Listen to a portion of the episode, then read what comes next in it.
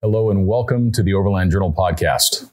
I'm your host, Scott Brady. And for this episode, my co host, Matt Scott, is not with me because we are deep into the outback of the Colorado Plateau. Now, we're not going to talk about exactly where we were because it, uh, I've been sworn to secrecy. So our guest for today is a very special traveler and someone that has become very notable within the industry, Maggie McDermut. She is very well traveled as a solo traveler. She has been all the way up through Alaska and through significant portions of the US West in her BJ 74 Land Cruiser. And then she has also traveled extensively in her 4Runner as well, 1999 4Runner. And she was with us for this particular outing in the desert. And we talk a lot about her time with 7P International. And we also talk about her experience traveling solo. And I think that you'll enjoy my conversation with Maggie McDermut. We're going to take a brief break and we will be right back. This week's episode is supported in part by iKamper. They make innovative hard shell and soft sided roof tents that are designed to survive long term overland use. Their revolutionary X cover won the Overland Journal Editor's Choice Award, eliminating the bulky PVC cover and also allowing for the fitment of crossbars for carrying bikes and kayaks. Their Skycamp Mini is another award winning design that provides a hard shell tent in the footprint of a much smaller clamshell model model. This is the perfect solution for smaller vehicles or on vehicles where rack space is dedicated to other systems. iKamper believes that the best times are those spent traveling, discovering the world with those you love most. You can find out more about their quality tents at iKamper.com. Maggie, thank you so much for being on the podcast today. We are in an undisclosed location, according to Mr. Xavier. So we've been out with a great group of folks traveling in the backcountry, testing some product, grabbing some content along the way. And I also thought this would be a great opportunity for us to sit down and have a podcast because you've lived a very interesting life and you have some very cool vehicles and you're well traveled and you've also worked a lot with 7P International. So I think that there's a lot of great lessons that we can talk about that you've learned in your own journeys on this podcast. So thanks for being being with us. No, thank you for having me. I'm so excited to be here. Well, I think it would be fun to talk maybe first about your first overland vehicle that you purchased. And if it's different from the one that I know of, then you should tell the whole story. Um, so I have a 1986 BJ70 Land Cruiser that's imported from Japan. And it's not just my first overland vehicle, that's the first vehicle I ever purchased. Nice. Um, I kind of fell into Land Cruisers, honestly, by I saw a Craigslist ad for an FJ40 probably six years before I bought my car. And I was, I just became obsessed and I had to have a Land Cruiser. So I started researching them and the rabbit hole just kept getting deeper and deeper and deeper. Sure. And that's when I saw the import market and ended up uh, deciding to buy one from Land Cruisers Direct. And it's just been such an incredible ride since. Um, what were what were some of the things about the BJ70 that really drew you to that vehicle? Specifically, I wanted a diesel, um, and that's what brought me into the import market for Toyotas because they never sold one in the U.S. Mm. They sold diesel in the Canadian market for two years, but um, the JDM or Japanese domestic market imports have a tendency to be a little bit cleaner and lower mileage. So that's kind of how I fell upon Land Cruisers Direct. And it wasn't like I was seeking out a 70 series. I just wanted a diesel. yeah. And you wanted a diesel Land Cruiser. Yeah. Yeah. No, the Land Cruiser was like, I was getting a Land Cruiser. and what was it about the Land Cruiser for you? What was the draw to buy a Land Cruiser for your first car? so I grew up horseback riding. I stole horseback ride. I'm a bit avid hiker. So I've always been kind of out and about in the backcountry. And I wanted to have a vehicle that kind of aligned with that, which is why I started looking up and researching 4x4s. And then I saw Land Cruisers and was like, well, that's a intriguing vehicle. And as totally. I started researching them more, the longevity longevity of them as well was a really, really big draw. I think I called Steve on my 22nd birthday to commit to buying my vehicle. So cool. So I, being 21, I was like, well, I want a car that's going to last a really long time. sure. so I bought a vehicle that had an engine that's kind of known colloquially as the million mile engine. that's why I have Beastie, the BJ70. And it seems like you've named several of your vehicles. So you have you have another vehicle that's actually out with us today. Do. So I moved to Colorado, oh gosh, three years after I bought Beastie. Um, and the whole, the hard cold morning starts, I just felt bad. and maybe the salt on the roads. Yeah, I just wanted to keep some of those harder miles and harder starts off of just my old car. And I ended up finding a, um, I wasn't really looking for a car, but I saw this kind of a the unicorn of 4Runners. I bought a 1999 um, Toyota 4Runner, so staying in the Toyota family, but it's called the Highlander Edition. There's not a lot out there about it, but it has um, the stock rear locker, it's a manual, and it has a sunroof. And that has become more or less my winter car, my quick weekend trip car, because it goes above 55 miles an hour. Sure. and his name is Frank the 4Runner.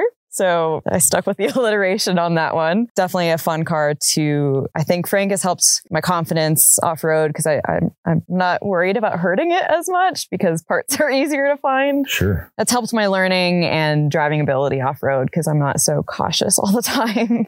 That's a very rare vehicle to have. It's the last year of the manual transmission 4Runner, and it still has the 3.4 liter, which is a great engine, a lot of longevity in it. And then to have the rear locker all in conjunction. And it looks like you've, you've only modified it lightly. Yeah, I so I threw an ARB front bumper on it and that was that only happened because poor Frank was hit by a bus when he was parked one day. I used the insurance money and put an ARB on it. I do have a little build out in the back, which, you know, obviously I wanted because I want to be able to camp out of both my vehicles. And then a roof rack to throw my skis up there and occasionally a bike and maybe some extra fuel if I'm really feeling like I'm going to be out for a long weekend. But it's, I haven't really done anything major um, to either of my vehicles. And it looks like you have the 4Runner mostly configured for you to be able to sleep in the back of it. Correct. Yeah. And why do you go for that decision? Part it's safety. Um, I do travel by myself pretty much all the time. Um, and as a solo female traveler, just the safety aspect is a, a, big part of it. I want to be able to lock my doors. I don't leave anything outside at a campsite most times. So if I need to, I can just hop in that front seat and get out of a situation if I feel uncomfortable, if I feel like, you know, somebody's invading my area. Um, and I do that with both my vehicles well. So you sleep in the 70 series as well. Yeah. So nice. Beastie's a little small, but I fit and I fit diagonally. Um, I've made it work. It's also such a great way to camp. We had the Land Cruiser set up that way and to be able to not have to set anything up. There's no roof tent to deploy. There's no ground tent to, to mess with the poles or have the, the thin nylon rip or whatever. You just, yeah, you have all the sound deadening and the quietness of a vehicle and they are more secure for sure. I think at the times that I've slept in gas station parking lots in developing countries, it's kind of nice to know that you're locked in a little bit. So yeah, that's definitely an upside for sure. Now, as I remember, you took your 70 series and you did a pretty big trip with that. What was that? So back in, gosh, feels like a long time ago now. Uh, in 2018, in the summer, I did a three month trip with Beastie and drove to Alaska and Northwest Canada and did that by myself with my dog. so I did have some company, although she's not much for conversation. but that definitely, I just was very fortunate and I was actually awarded the Change Your World Fund grant, uh, one of the recipients that year, which helped fund the trip and was a big factor be, to be able to take three months off and explore. I pretty much drove all the drivable roads in Alaska. Um, so I did the Dalton Highway, just beautiful scenery, seeing the tundra and actually getting to the Arctic Ocean. And then um, the Kenai Peninsula and Homer. I just, I love Alaska. Incredible, right? I'm maybe even more obsessed with the Yukon. I spent a lot of time driving around the Yukon as well and also drove the Dempster Highway the first year that it was fully open from Inuvik to Tuktoyaktuk. So that last section that they just added. The summer road, yeah. Yeah. So I drove that as well. Again, just an incredible experience to have. Um, the Yukon took my heart. I saw, um, I spent a lot of time, as I said, in the Yukon and did the North Canol Road, um, which is fairly remote. You need a lot Very of range remote, for yeah. it. And I, again, did that by myself. And Did you make it to the Twitya River or? I did not hit the river more because I was by myself and it was a really remote road. So as I, I kept a really good eye on my range and I had extra fuel with me, but I needed to remember I had about 200 miles to drive back. So that was part of the consideration of the turnaround point. Made it past the crossover into the Northwest Territories, but couldn't go as far as I wanted. Yeah, that's that's an elusive goal for many people. It's one of the last remaining overland prizes in North America is to complete the Canol. I I've talked to a lot of people about it and wanting to do it, and it, that's going to be the hard one. It is. There's a lot of logistics to it for sure. It's good that those kinds of problems still exist that I- people can aspire to and learn and research and I I want that problem to always exist. Now, what were some of the things that you learned about either your kit or your vehicle setup or even you on that journey? Usually you come away with some pretty noticeable takeaways. Honestly, I didn't really come away feeling like I wanted to change my setup that much, but that also has a lot to do with the fact that I spent years in my car camping, traveling, um, doing month long trips, that sort of stuff with just boxes of gear so I could move my stuff around. And I really got to know how I wanted to utilize the space within the vehicle. So I didn't jump in to my vehicle ownership and just, you know, build it out right away. I, I don't even think I would have built it out if I didn't do the Alaska trip, but I definitely needed some more organization for such a long trip. Personally, I really felt like a kind of, this is going to sound odd, but a creative awakening. I feel like I had set down my camera. I have a background in photography and I feel like I just got tired of always seeing life through a camera in a lot of ways. Obviously, with a trip like that, you're going through such amazing landscapes. And I gave myself the time that I felt like I wasn't going to be in a rush. So I took the time to really kind of get in touch with my camera again. And that hasn't really stopped. I've continued to photograph the landscapes that I go through. Um, it's, I started writing a lot more. I have a tendency to kind of hang out by myself a lot. So it wasn't necessarily like it gave me the time to be by myself. It more gave me kind of the separation from home life, family, friends, whatever. So I could just be with myself and my own thoughts and write them down. And I feel like that was kind of the most important. And I, on like an even more personal level, like was kind of going through a really hard breakup. And that trip made me get over that breakup in a lot of ways. Yeah things, right? um, which I have always, I always retreat into the backcountry or I spend a lot of time in Utah whenever I feel like uneasy about something or I feel like I need to work through something. And it's not necessarily the active like thinking and always on the forefront of my mind processing, but just kind of the space and the distance to just be. And that was a lot of kind of that personal growth for the Alaska trip was just being myself again. It's amazing how much we grow when we are alone with our own thoughts, that those moments of stillness. And for some people, it's meditation. For other people, it's a hike alone in the outdoors, maybe a long drive, long drive in a Three car. a three month drive in a car. Yeah. Helps you sort a lot of things out. Yeah. I've definitely had some pretty significant life changes alone in a helmet on a motorcycle. Yeah, for sure. Now, what were some of the things that you liked most about your setup? Like what worked great for you? The things that you would recommend to others to consider for their own Alaskan journey? Honestly, the biggest upgrade is just having a fridge. it seems simple and straightforward, but I didn't get one until that trip and was like, wow, I don't have to get ice all the time. This is amazing. and that you really don't have to do much to have a capable vehicle, like Mhm. four wheel drive. Replace them with non-stock tires. So What kind of tires did you put on your I have the Toyo Open Countries on Beastie. Um, very satisfied with those tires. Yeah. And they survived the whole trip well, no Yeah. flats and everything. Everybody says that you're going to get a flat on the Dalton or the Dempster. I got none. That's great. yeah, that's great. Yeah, it's interesting. You're right. With a even a stock Land Cruiser with some good tires, then you just go pretty much anywhere in the world. And that is something we talk about regularly on the podcast is unfortunately there is this regular messaging that we get on Instagram or whatever that the person that's doing all this traveling has this highly modified vehicle. And the reality is, is that you just don't need them to be modified much at all. Yeah. And that's another great example of you went and did everything you wanted to do and probably remote camped a lot and a lot of unknown roads and and it did everything you asked it to. Yeah. I my family is not into off-roading or four-wheel driving. We road tripped and we hiked and we did get outside, but I kind of jumped into this completely headfirst and for probably like 2 years I didn't even replace the tires on Beastie and the stuff that I got my car through, I'm still astounded. Like slick Utah mud, like I,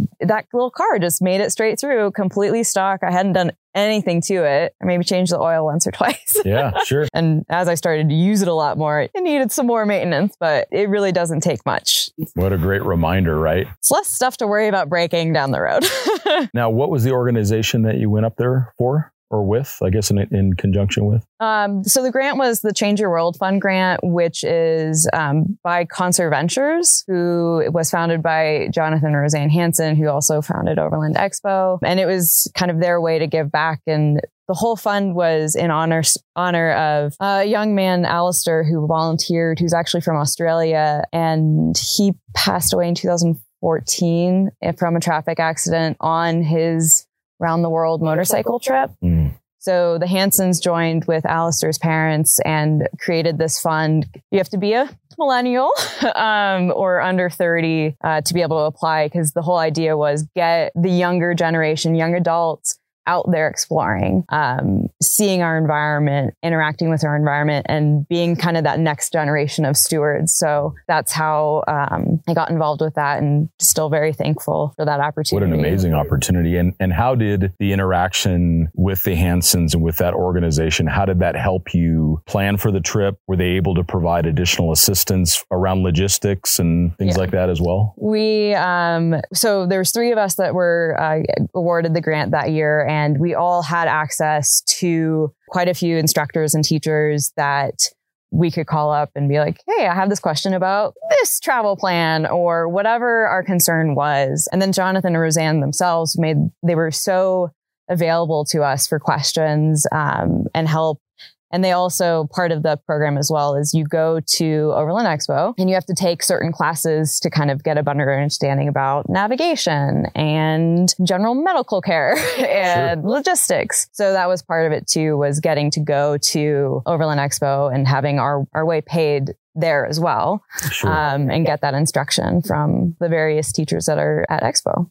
So many people have benefited so greatly from all those courses and classes. If anything, it just gives that beginning of confidence that those instructors provide because they're so, they're so skilled in doing that for sure. Yeah. Expo, um, actually, well, besides the grant, definitely helped my learning as well. Like I, I just kind of putzed around on my own for almost two years. And then I had heard about Overland Expo and I was like, I should probably go to that. Yeah.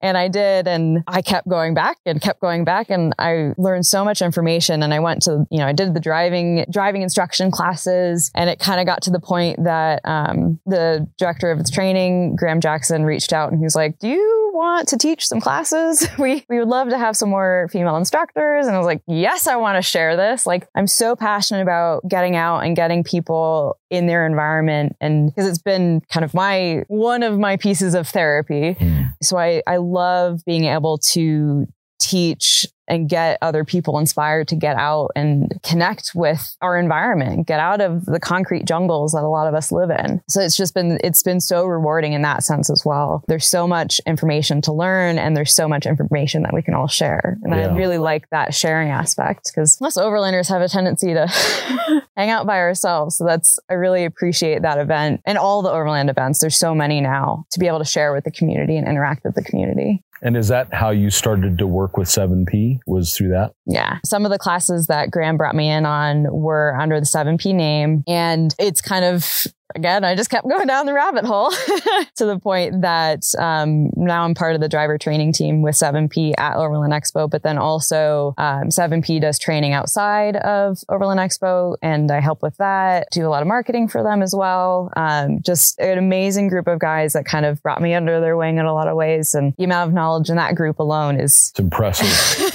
and it's one of the reasons why we regularly recommended 7P on this podcast Thank you. is because, well, it makes a lot of sense to Matt and me because you're talking about a group of many instructors. Hmm. I think it is it is not going to be as advantageous for a student to go to a four-wheel drive training course with a single instructor or just that sole proprietor that does the training. It doesn't mean that that's bad for basic four-wheel drive stuff. I think it's fine. But if your goal is to travel around the world or your goal is to gain a deeper understanding where you go from the 101 course to the Yeah. 201 or the 301 or the 401 is that you have to engage with a much larger group of trainers because if you look at 7P for example, you have Nick who's got a lot of experience in the north of Africa. You have Graham who's crossed all of Africa and he's much more technical minded and he's got those great skill sets. And you've got all of these different instructors that have time in different environments around the world. And it's that accumulation of knowledge that is like a multiplier, I think, of the skills that they can teach in their courses. Whereas it's a challenging thing for a solo instructor to actually be able to impart much recent and relevant knowledge because they probably have to work all the time. They're probably not out traveling that much. And so as a result, you get a very narrow window into the profession. So I do like the fact, and another one that's good too is Overland Experts. They're in the Northeast. And again, a large pool of instructors that help to each other grow and learn. So I, I do think that 7P is such a great organization. So they I can't sing their praises enough. I've also having attended a lot of different classes from different instructors at Expo. Um, one of the things that I also really appreciate about 7P is I've never felt like I don't fit in. Um, and I feel like sometimes being a woman in a very male dominated community and industry, it's hard sometimes. You don't always get the same instruction. You don't always get the same respect in a lot of ways, which is why I've also so appreciated the fact that they, they really want female instructors because mm-hmm. it's, it's not just guys out there and it shouldn't No. just be guys out there. So Let's hope not. Yeah. Like I've never felt like they have talked to me differently or have instructed me differently because I'm a woman. I've never had that experience with them, which is so important to me. And I, that's why I want to say it because that's really made a difference. it's a show of respect for sure. Absolutely. if we want to continue to diversify the industry, which I believe is one of our, our greatest challenges right now, is making sure that we do that. We want young families and we want females and we want minorities properly represented in the space because otherwise it gets pretty boring if it's the same kind of person doing all of the things. Um, we need to make sure we have that uniqueness and that diversity. I believe within our ranks. I think that that's really important. So that's great to hear that 7P has done that properly. If you were to give a couple pieces of advice for someone who is wanting to get driver training and maybe a couple of those little hacks or skills that you teach in your courses that you could share on this podcast. It's okay to turn around. I feel like when I first got into it, one of the biggest things I had to remind myself of was it is okay to turn around. Yeah. And just always knowing that, you know what? If I can make a thousand point turn, I can get myself out of a situation if I need to. Like that helped me get onto some of these roads. And I was like, well, I'm not really sure where that goes, but I really want to see where that goes. It got me out there. It got me on dirt. It got me exploring and just knowing that, you know what? If something just isn't in my skill set, that's fine. Hmm. I can always turn around. And then the more time you spend getting out there, be prepared, have all your safety equipment, have a med kit. I first got MAXTRAX because usually I travel by myself. So I wanted recovery equipment that I can use by myself. So I had that with me just in case. The more time I spent on dirt, the more I understood how my vehicle moved over trails or moved over obstacles. And then kind of the next step for me was actually just going to Overland Expo. The ticket price can be a little expensive. It definitely was for me at the time. I was a student and wasn't, I didn't have a full-time job, but I made it happen because I knew that that was going to be a, such a great resource for me. Hmm. So I spent a lot of time on driving dirt roads, but then I, when I was able to, I did go and I wanted to get instruction. Um, and I've learned so much and you can learn so much just from those one, two hour classes. No doubt. But a lot of it's just trial and error in a lot of ways and over preparedness, I think. What are some things that you have learned from that group? What are some of those aha moments that you had with Nick or Graham or any of those other instructors that you just really took away as being powerful? There's so many.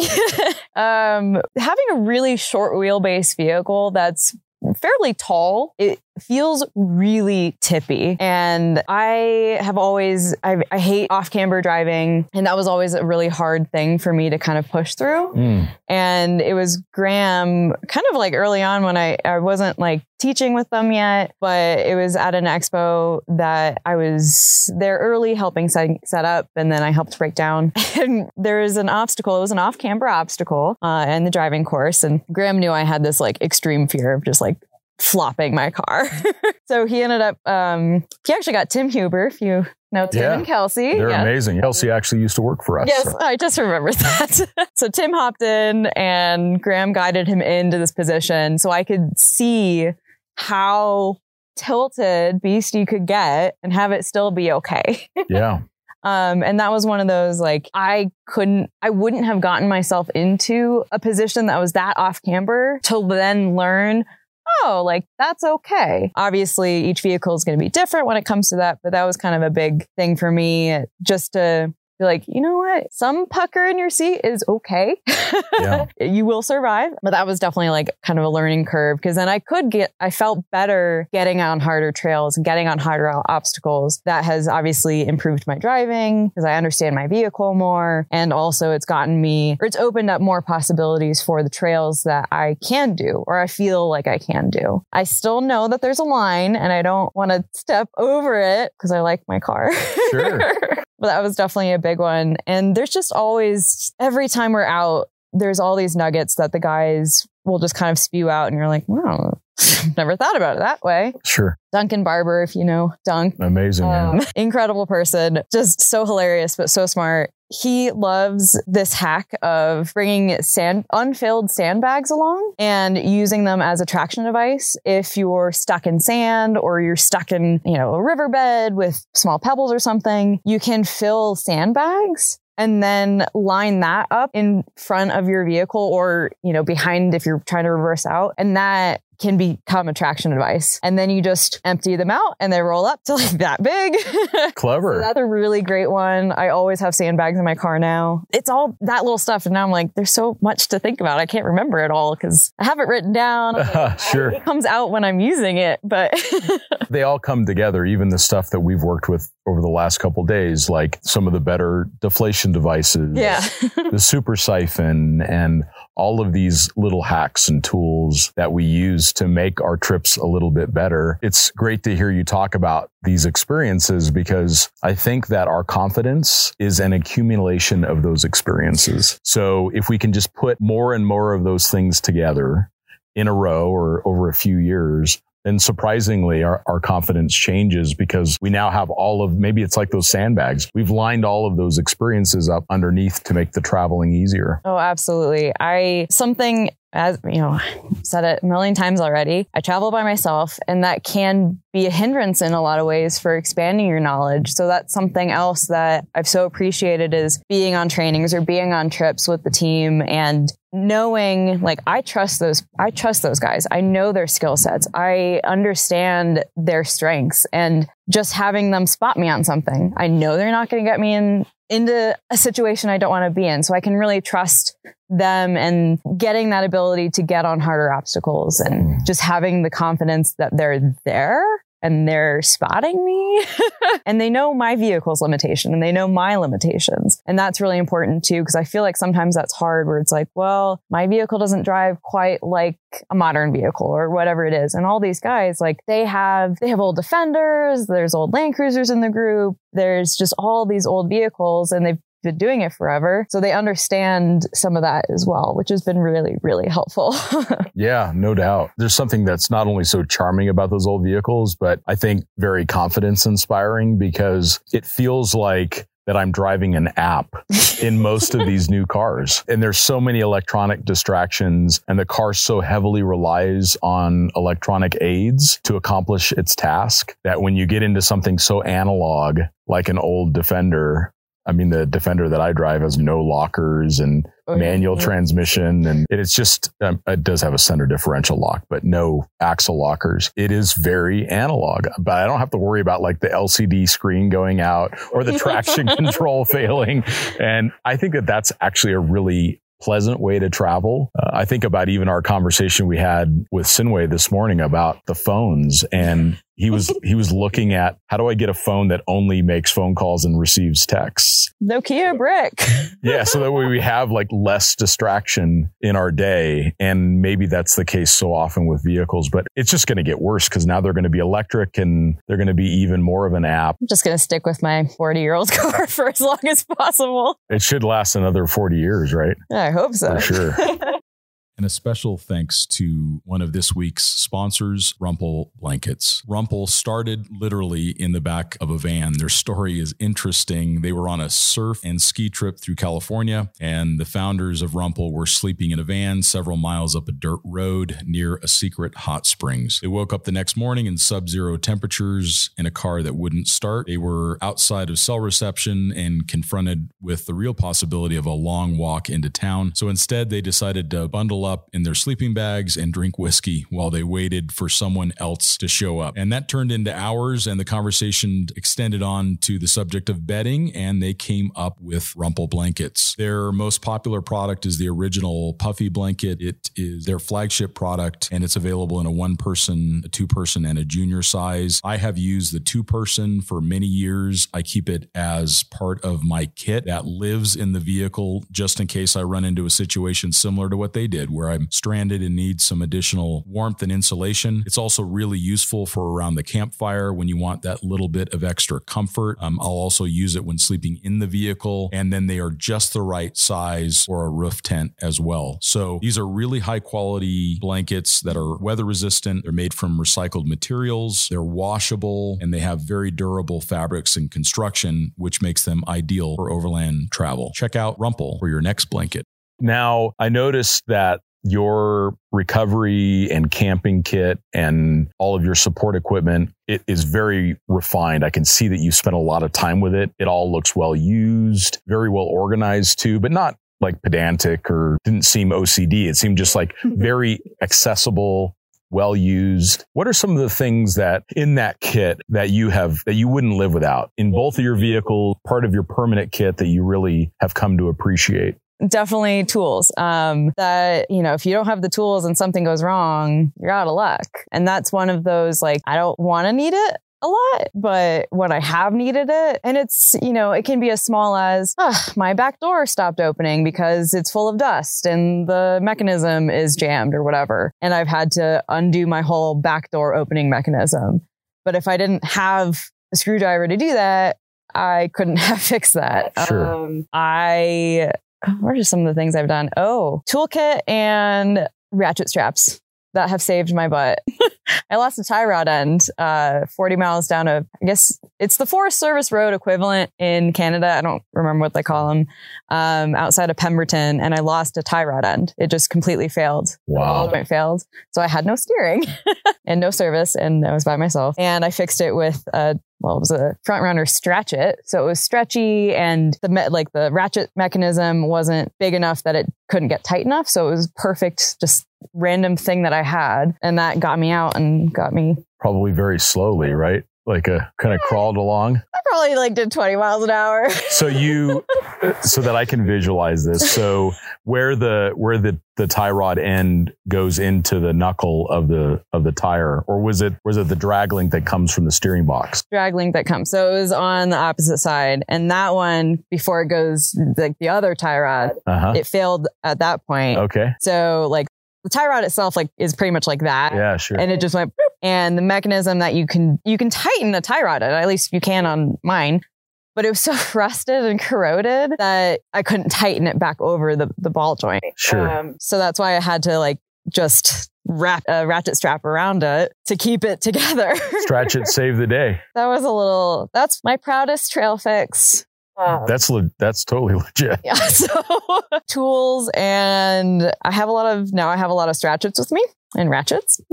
and I probably always carry more water than I need because that's always another really important one. You've got to have it. And with you doing as much backcountry hiking and trekking that you do, you probably need it for that to support those activities as well. Medical kit's more important for that, which I have in my car. Sure. I didn't know how much stuff you kind of needed in the beginning, and I did all right, but I've definitely learned it's nice to have a lot of those things that you may not necessarily pull out all the time, but you definitely want them. Those essential pieces of kit, like mm. having good communications, having a good way to navigate it, which may just be an, a map and a compass and Paper maps. One more thing on the tool roll, because I think it's just important. Tools don't do anything unless you have the knowledge in terms of what to look for if something's going wrong.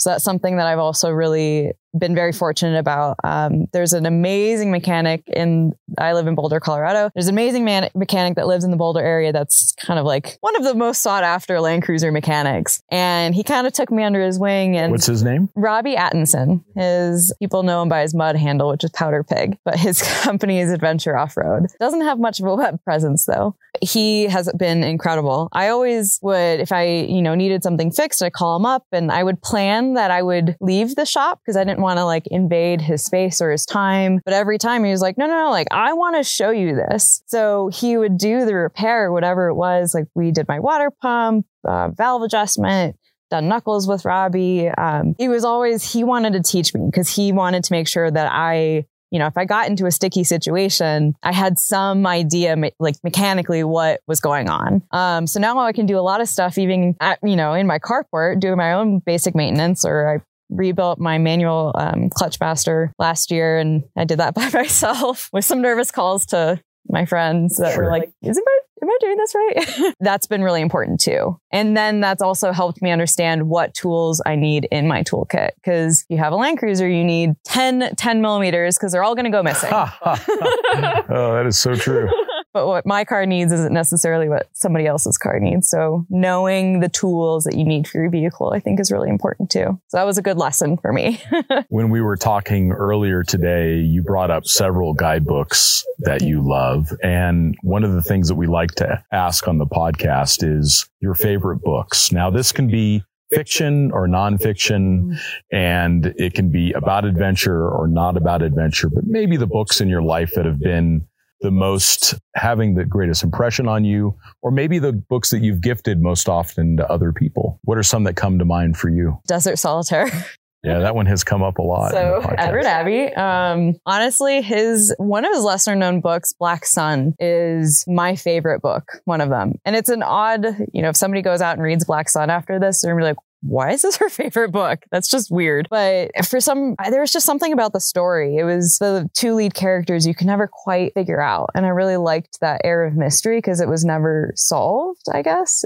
Um, at least that's how I felt about it. And then I'm actually almost done with one right now that I'm like, this has been quite the story. And it's a, a nonfiction. It's a biography kind of called The Stranger in the Woods. It's about a hermit that lived in the Maine woods for 27 years and saw two people the entire time. So kind of a little bit of an oddball, but very endearing and just his whole like the life story of this man, Chris Knight, is just fascinating to me. Is it an autobiography? Did he? He did not write it. And it was kind of odd character. He told this reporter that if anybody was going to write a biography on him, he had he could do it. But then he ended up completely cutting this reporter out of his life. And so the reporter was like, "Well, he said he wanted me to do his biography, so I'm going to write his story because I think it's a really interesting story." Just general author. Well, I really really enjoy having Marcus Aurelius's meditations around because that's you don't have to actually like it's not a story it's just snippets and ideas and i really appreciate that that you can open it to any page and something on that page is profound but you don't have to get stuck in a whole story so that's something to kind of think of Yeah, the Emperor of Rome, right? I mean, he's a fascinating human being. Yeah. And how what he sacrificed for his people and even his life in the end. You know, it's just amazing. that's another important one. I read a lot of political philosophy. Used to be a political science major and I really liked kind of the philosophy side of it. And policy analysis side of it. But those are probably not very exciting to most those people. are great. Those are great selections, though, that you've shared. That's awesome. Now, since you talked about your favorite guidebooks earlier, or some of your favorite ones, what are some of the guidebooks that you like, or maybe even the overland training and concept books that you really like? What are some of your favorite? The one that you saw this morning, which is definitely my favorite uh, guidebook. It's Utah Backcountry Byways. Um, Tony Huegel is the author, and he doesn't just have a Utah guidebook. He's done done Colorado, Nevada desert, California. There's like six within his backcountry byways series, and I have all of them. And it's just a very easily understood, straightforward. I feel like the information isn't hidden. You know, it's like getting there. All right, I got to the beginning of the road. What to see on the road, mile mark numbers, and average times and difficulty. And obviously the difficulty changes, but I've really appreciated just how well laid out that book is, or all of them, because it's all in the same style. The Mark Kelly ones for Utah, but that's more like technical, like mountaineering and stuff like that. But I have a climbing background too, so I have that interest. So I really appreciate those. I think those books are harder to understand because the information is not laid out well, but the information is there. It's just a matter of figuring out what he's saying. Deciphering it. right? yeah.